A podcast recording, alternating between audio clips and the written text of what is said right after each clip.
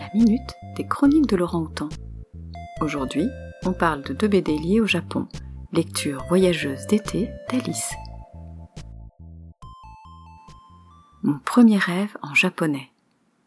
C'est le titre de la toute première BD de la jeune artiste franco-japonaise Camille Royer. Une autobiographie qui nous fait plonger dans le monde fantasmagorique de l'enfance, où les émotions imprègnent les perceptions. Le monde de Camille est chahuté, entre les engueulades des parents entre deux cultures, française et japonaise.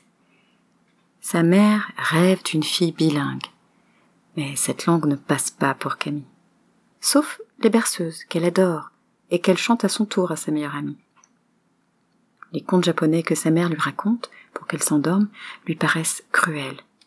Ils se mêlent à son quotidien et font écho à la tristesse de sa mère, qui s'ennuie de son pays natal et de sa famille magnifiques illustrations, ambiance onirique, parfois juste esquissées au crayon, parfois en aquarelle colorée.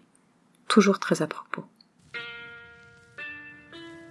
Toujours le Japon, mais historique cette fois, précisément la première moitié du XXe siècle, avec les Dames de Kimoto de Cyril Bonin. À travers trois ou quatre générations de femmes, l'histoire du côté féminin méconnu mais bien réel.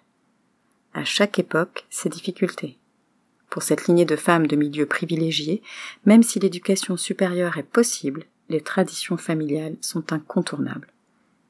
Elles vont, chacune à leur façon, accepter les codes tout en ouvrant la voie au changement de mœurs. La fille d'Anna se rebelle contre l'éducation de sa mère et c'est Fumio qui va renouer avec sa grand-mère. La psychologie des protagonistes est tout en finesse et sans jugement. Durant ces décennies, le Japon est aussi en grande mutation, notamment dans les campagnes, et cette imbrication du privé et du politique rend cette histoire passionnante. Une adaptation du roman de Sawako Ariyoshi, paru en 1959. Son roman le plus connu en Europe, décrit comme une fresque sociale du Japon de la fin du XIXe siècle jusqu'aux années 50, racontée à travers le destin de plusieurs générations de femmes. La BD de Cyril Bonin forme une œuvre graphique indépendante.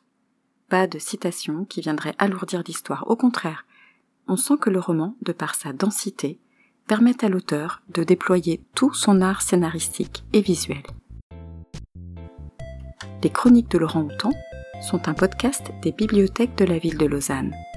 La chronique d'aujourd'hui vous est proposée par Alice.